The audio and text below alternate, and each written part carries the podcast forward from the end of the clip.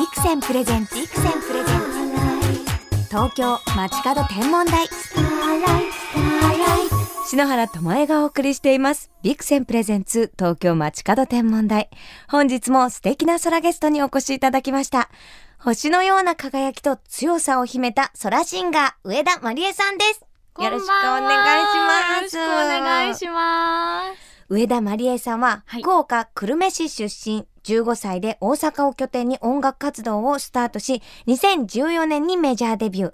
ストレートな思いを歌った曲が同世代の女の子を中心に支持されている大注目のアーティストさんなんです。ありがとうございます実は篠原とは何度かお会いしてるんですよね。そうなんですまりえさんは、はい実はデビュー前にね、はいお会いしてるんですよね。大ファンで。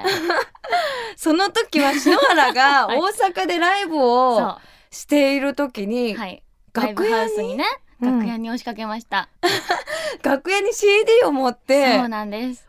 女性可愛らしい女の子が歌ってるんですって言ってプレゼントしてくれいてやそれがなんと、はい。今目の前にいるマリエちゃんだったっていう、ー先月先々月ぐらいにお会いできたんですかね。しかも最近では。そうです。あの歌ね。番組でで。お会いして、はい。デュエットして、はい。まあ、お互いユニコーンが好きということで、はい。おかしな二人をねね熱唱したんですよね。はい、運命のような。そしてまたこんなに早いタイミングで お会いできると思ってなかったので。いやその時にデュエットした感じがはい。すごく、もう声にエネルギーがあって声が楽器みたいだなと思って可愛らしくてまたお呼びしたいと思って。夢再びです。元シノラーだったの？今もシノラー嬉です。しい。今がもうシノラー全盛期です私は。いやシノラーの方って結構芸能界にいても、はい。こうおっしゃらない方が多い中でマリエちゃんは言ってくれる。大好きですよ。私ブラシも買いましたもん。あ本当ですか？リセットブラシ、はい。買いましシノラがた広告している。そうですよ。くしゃくしゃにされたい日だってあるんだよって思いましたもんで私も。広告のメッセージですね、はいそうです。今も前髪パッツンですもんね。そうですね。ちょっと伸びてきちゃったんですけど、え切りますまえた。シノラーイズムで、はい。えなんで篠原に、はい。そのデビューする前に、はい。CD を渡しに来てくださったの楽屋に。私篠原さんの顔が大好きでで才能に惚れているんです。歌も曲も大好きで、ええ。もう高校時代も篠原さんのあの「モルモットプラス S」で歌ってらっしゃる月明かりだね。月明かりを聞いては泣き、うん。この時期とてもいいじゃないですかあの曲。そうですね。寒い冬に合う曲ですね。合う曲ですよね、うん。あれを聞いては泣きしてたんですよ。わあ。でもやっぱりそういう月の歌とか好きなんだね、大好きです。えどういう風に感じたの？その時はですねあの声がちょっとハスキーがかってるのがすごく切なくて、そう寒さをはい。伝えようと思ってあそうだったんですか、うん。でなんかまた男性ボーカルとの声との相性がすごいロマンチックでいいなと思ってたんです。なんかちゃんと歌えるバージョンと、うんうんうん、かすれ声バージョンにパターン取ってえ？かすれた方がいいねって言って。そうだったんだ。うん。いやもう最高ですよ。そういう温度が伝わるといいなと思ったらまさかマリエちゃんにはい。通じてしっかり伝わってしまってました。まさか歌手になってるっていうね、それでお仕事できるなんて夢みたいだもう本当ねに夢再びです今夜。いや今日ははいせっかくですから、いどういう夜空を眺めているのかなっていうお話を聞きたいんですけれども、はい。でもよく空ご覧になってそよく見ますうえね。どういう時？私はお昼よりも夕方から夜にかけて空を見る方が好きなんですよね。えどうして？なんかこう色が深いからじーっと見ちゃいますね。グラデーションだグラデーションが。うんうん。でなんかこう不思議なお月様の日とかあるじゃないですか、うん。ちょっとこう大きめで。スーパームーンって言われてる。でちょっとドローンってした時卵っぽい時とかあるじゃないですか。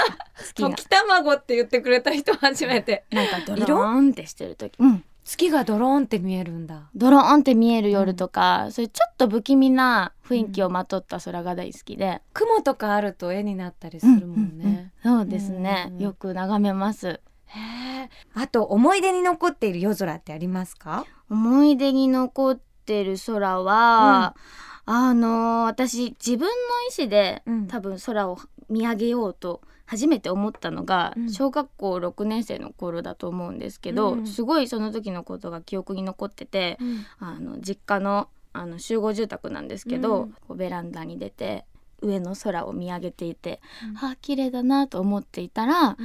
今のテレビからうん。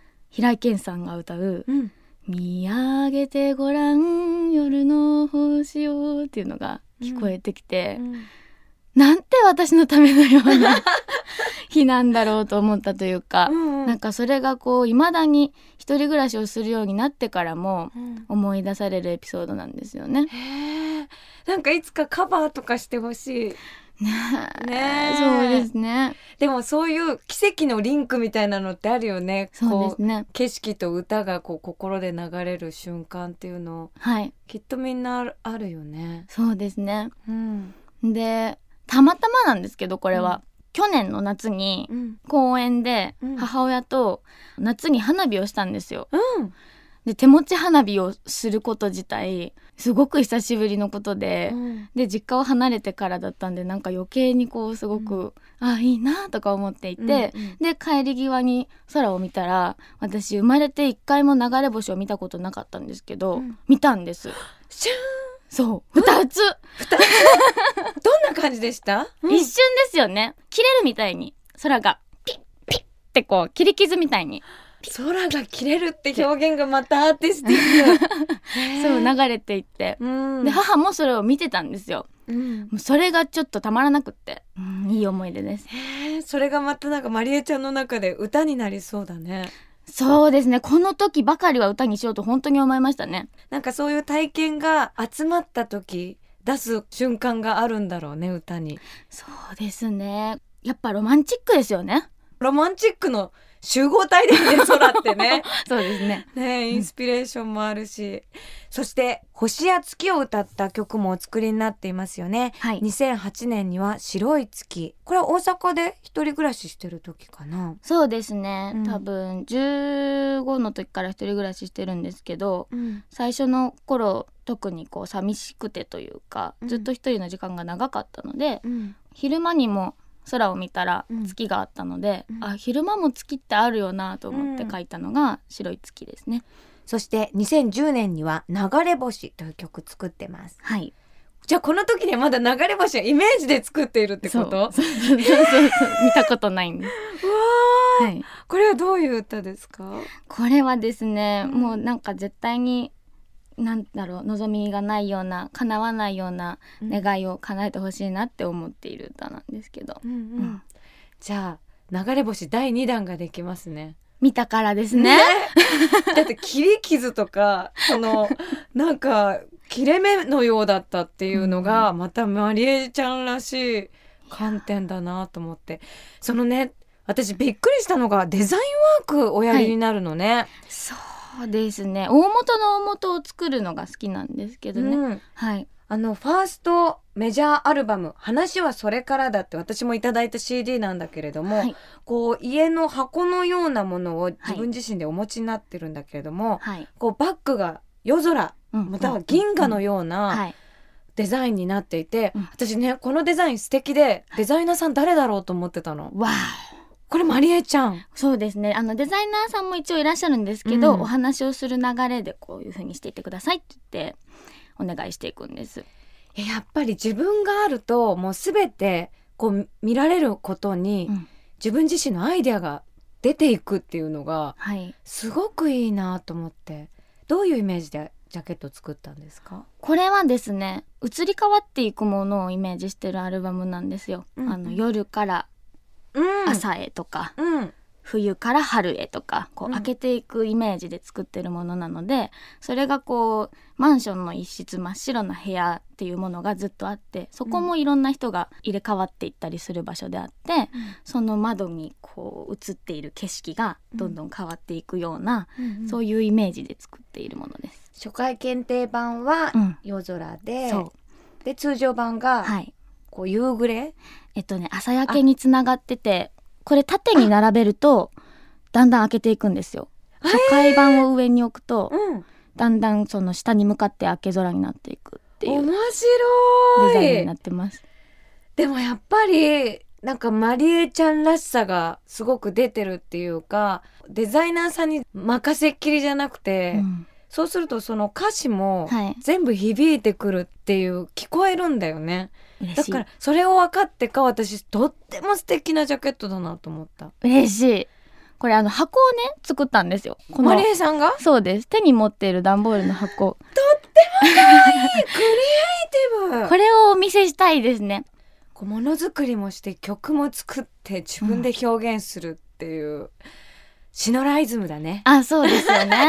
でも本当にだから尊敬しててそれを全部その細かいものも大きなものも篠原さんは自分の手で作られるから、もう大尊敬してるんです。手をつなごうよもう自分を表現するはい。集まりになろう、単純にドキドキしました今私は。そうですよね。手をつなぎたいです、うんつなげるものならば。そうつないでみんなにはい。作るって楽しいんだよっていうのが、全ての表現で渡していきたいよね。すごいですよ。うん。なお顔も好きですから私いはやいや顔は大丈夫。顔は照れるからそんな見つめないでください。大尊敬です東京 FM から篠原智恵がお送りしています。ビクセンプレゼンツ東京街角天文台上田まりえさんをお迎えしてお話伺っています。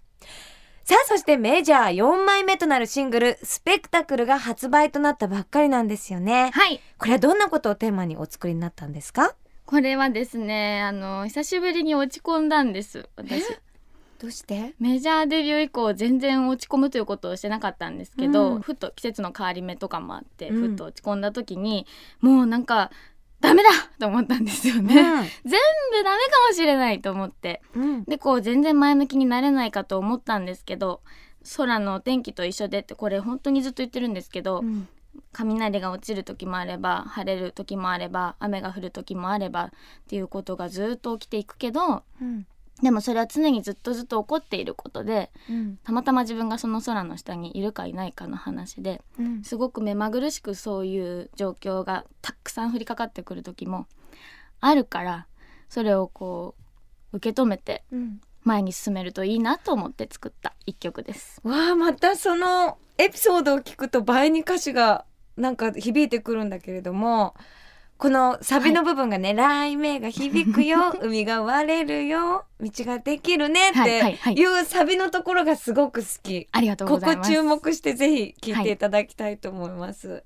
PV もはい風を浴びながらね砂漠を歩いていくっていう はい。力強い PV なんだけれども、ね。レトロな望遠鏡をねうん使ってますのね。そうなんですよ。どうして？あれはですね、過去の自分をこうんう見つめているような感じ。懐かしい自分のその風景をこう外から見ているような感じの望遠鏡なんです。イメージなんだ。こう懐かしいこととかがすごく好きで、うんうん。先ほどのあの話もそうなんですけど、うん。ノスタルジックというか子供の頃を思い出すようなうん。ことにすごく胸がドキドキするんですいつも。うん。この PV のイメージなんかも自分で言ってくんだもんね。そうですね。でも今回は本当にシチュエーション的に空のお天気頼りというかお天気が一番大事だけどお天気は私の手ではどうにもできないわけじゃないですか、うん。みんなで願ってもどうにもならないことだから、すごく頼んでました。したらすっごく晴れて、気持ちいい空が映ってたね。はい。それはアルバムのジャケットにもなってるんですけれども、はい。このジャケットのデザインワークもはい。ご自身でされたという。そうです。赤い和紙と白い和紙のようなものがファーっと散らばってますがどういうイメージで作ったんですか？これはですねこの赤と白が今回過去の象徴みたいな風に見えるといいなと思ってうんうん。こうなんか懐かしい部分からこう脱していくというかうん。その状況が変わっていってもそれをこう受け止めて進んでいくっていう感じが出るといいなと思って作りました。うん。なんか手でちぎった柔らかさも出てるし、うん。手作りの温かさが出てるんだけど色が強めだから、はい、やっぱりこうマリエちゃんのメッセージがバーンと表現されてるなって思います。ありがとうございます。冬空がすごく好きなので、うんそれが映えるジャケットになるといいなと思いました。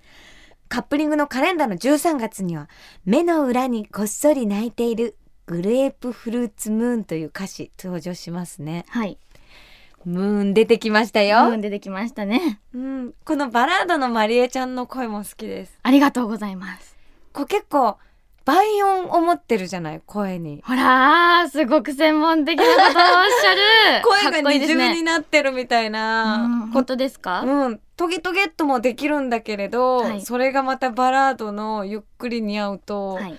優しい感じになるんだなっていう声。本当ですか、うん。自分では全く本当に無意識でただこの空気と一緒になれるといいなと思いながらバラードは特に歌いますね、このカップリングはどういうエピソードでお作りになったんですか？2012年の間にうん毎月毎月その月の曲を作ってうん。1月の歌2月の歌っていう風にあってそれがずっと12月まであるんですけど続きものになっているんですよ。でその続きものの曲を全部つなげて約うん。20分間ぐらい演奏し続けるっていうワンマンライブを。やったんです。カレンダーの13月っていうワンマンなんですけど、うんその時にその12ヶ月の後のうん。物語がエピローグとしてあったらいいなと思って作った曲がこのカレンダーの13月。だってない言葉じゃない？13月って、はい。それでもやっぱ生み出す感じなんだね。そうですね。本当は当たり前にあると思っていたのになかったというかへー。13月が幻的にあったっていう感じが出たらいいなと思って、そんな上田まりえちゃんちょうどツアーの真っ最中なんですよね。そうなんです。これはアコギとピアノだけのライブなんですか？はいそうです、上田まりえライブオブラズワルドピアノオールドファッションというライブです。ライブだとどんなまりえちゃんが見られるんでしょう？ラズワルドピアノというのはピアノの人と2人編成で回っているスタイルのことを呼んでるんですけど、なんていうのかなこう結構ピリピリした空気になったりえ？緊張感の強いステージになったりしたり、うん。はたまたうわーってなったりとかすごくその時になってみないとわからないライブ編成になっています。なんかピリピリわーとか擬音が多い感じが篠原に似てるなっていうふうに 今聞いてたんですけど。はい、2月の13日には東京キネマクラブでライブがあるのですがこちら完売ということで。わはい、ありがとうございます。あ嬉しいですね。嬉しいです。ねでもそれに行けないという方は2月の20日に神奈川モーションブルー横浜にてライブを。はい、どんなライブになりますか？こちらはですねあのスペシャルエディションになってて、うん。一応キネマクラブがファイナルなんですけれども、その後のスペシャルなのでまたちょっとねだってモーションブルー横浜ですからうん雰囲気的にも大人っぽいところなのでだよねよりゴージャスなうんしっとりした夜になるのかなと思っています。ライブ楽しみです。さて、上田まりえさんとお話ししてきましたが、もう時間となってしまいました。最後にこの番組をお聞きの空ガール、空ボーイに一言メッセージをいただいてもよろしいですか？本当にその時々しか見られない空が一瞬一瞬ずっとあるんだと思います、皆さんもこう毎日いろんなことが起こるかと思いますが常に上にある空を見上げてその時々を感じながら前に進めたら素敵だなと思っています素敵なメッセージ。その時々っていうのが可愛らしい。そうだよね。はいその時々はいを過ごしてたら会えたんだもんね。これからも、シノラですか？シノラーに決まってるじゃないですか。嬉しツイッターのところにも書いてるのよ。私プロフィールにも歌を歌っているシノラーって書いてるんですよ 嬉しいそうですよこれからもシノラーですシノライズムで、はいその時々のシノラーですつながっていましょうね。素敵なお話ありがとうございました。ありがとうございましたそれでは発売となったばっかりのニューシングルを聴きながら上田さんとお別れです。曲紹介をお願いできますか？はい。では聞いてください。上田まりえでスペクタクル。本日のゲスト、上田まりえさんでした。ありがとうござありいました。がとうございました。くるくる。ミラクル。江戸時代の天文台は街角天文台だった。場所は浅草。江戸の街のど真ん中に天文台があったのだ。北斎の絵がある。浅草の天文台の絵だ。天文台というより物干し台のようだ。そして当時の望遠鏡は数十倍程度だったらしい。これならうちでもできそうだ。明日から我が家も街角天文台だな。天体望遠鏡のビクセン。ビクセンプレゼンツ東京街角天文台。まもなくお別れです。本日は上田まりえさんにお越しいただきましたが、もうシノラ大好きって言ってくれるからもう嬉しくってね。でまりえちゃんとは星好きや手作り、あと黒髪なんかもね、篠原と共通点が多いので、出会えたこと自体が私もすごく嬉しくて、さっきツイッターのプロフィール調べてみたら本当に歌も歌を歌うシノラーだって書いてあったから本当だって感激しちゃったんですけれどもでも言葉をこう読み取ると流れ星を切り傷って言ったりお月様を時卵って言ったり、こう、真梨恵ちゃんらしいワクワクの言葉がこう集まってるアーティストで、これから作り出す世界がすごく楽しみだなと思いました。元祖シノラーは、もうずっと植田真梨恵ちゃんの応援団です。素敵な音楽を自由にこれからも繰り広げてくださいね。植田真梨恵さんどうもありがとうございました。それでは篠原からこの時期の星空インフォメーションお届けしましょう。冬の夜空にはキラキラと明るく輝く星が多いですよね。でも空が澄んでいる冬は暗い夜空でかすかに光る天体を探すのにも適した季節。中でもぜひ探していただきたいのが冬の代表的な星座オリオン座にあるオリオン大星雲です。まずはオリオンのベルトの位置に綺麗に並んだ3つの二等星、三つ星を見つけましょう。その下には腰に下げた剣にあたる小三つ星が縦に可愛らしく並んでいます。この小三つ星の真ん中の星の近くをよーく見るとぼんやりと光るものが。これがオリオン大星雲なんです。双眼鏡を向けると白く光る小さな雲のようなものが見え、天体望遠鏡を向けるとその雲の中に4つの星の集まりが確認できますよ。この星の集まりはトラペチウムと呼ばれていて、生まれて間もない赤ちゃん星と考えられています。私この赤ちゃん星っていう響きが大好きで、このオリオン大戦、篠原が小学生の時に初めて双眼鏡を向けて見つけた星だったので、なんか自分で、まるでなんか星の秘密を知ってしまったような気持ちになって本で調べて夢中になって観測した星なんですね。双眼鏡でしか見れない世界っていうのもあるんだなと思って子供ながらにこの冬の時期を過ごすとこうワクワクした気持ちが蘇ってきます。写真に撮るとちょっと淡くピンク色に映るのがこのオリオン大星雲の魅力なのでちょっと一一歩ね、こう踏み出して写真を撮るのも素敵かなと思います。まあ、雪が降りそうなお天気ですが、雪の後夜空綺麗ですから、暖かくして週末もお過ごしくださいね。それでは素敵な星空ライフをお過ごしください。東京 FM ビクセンプレゼンツ東京街角天文台。ここまでの相手は篠原智恵でした。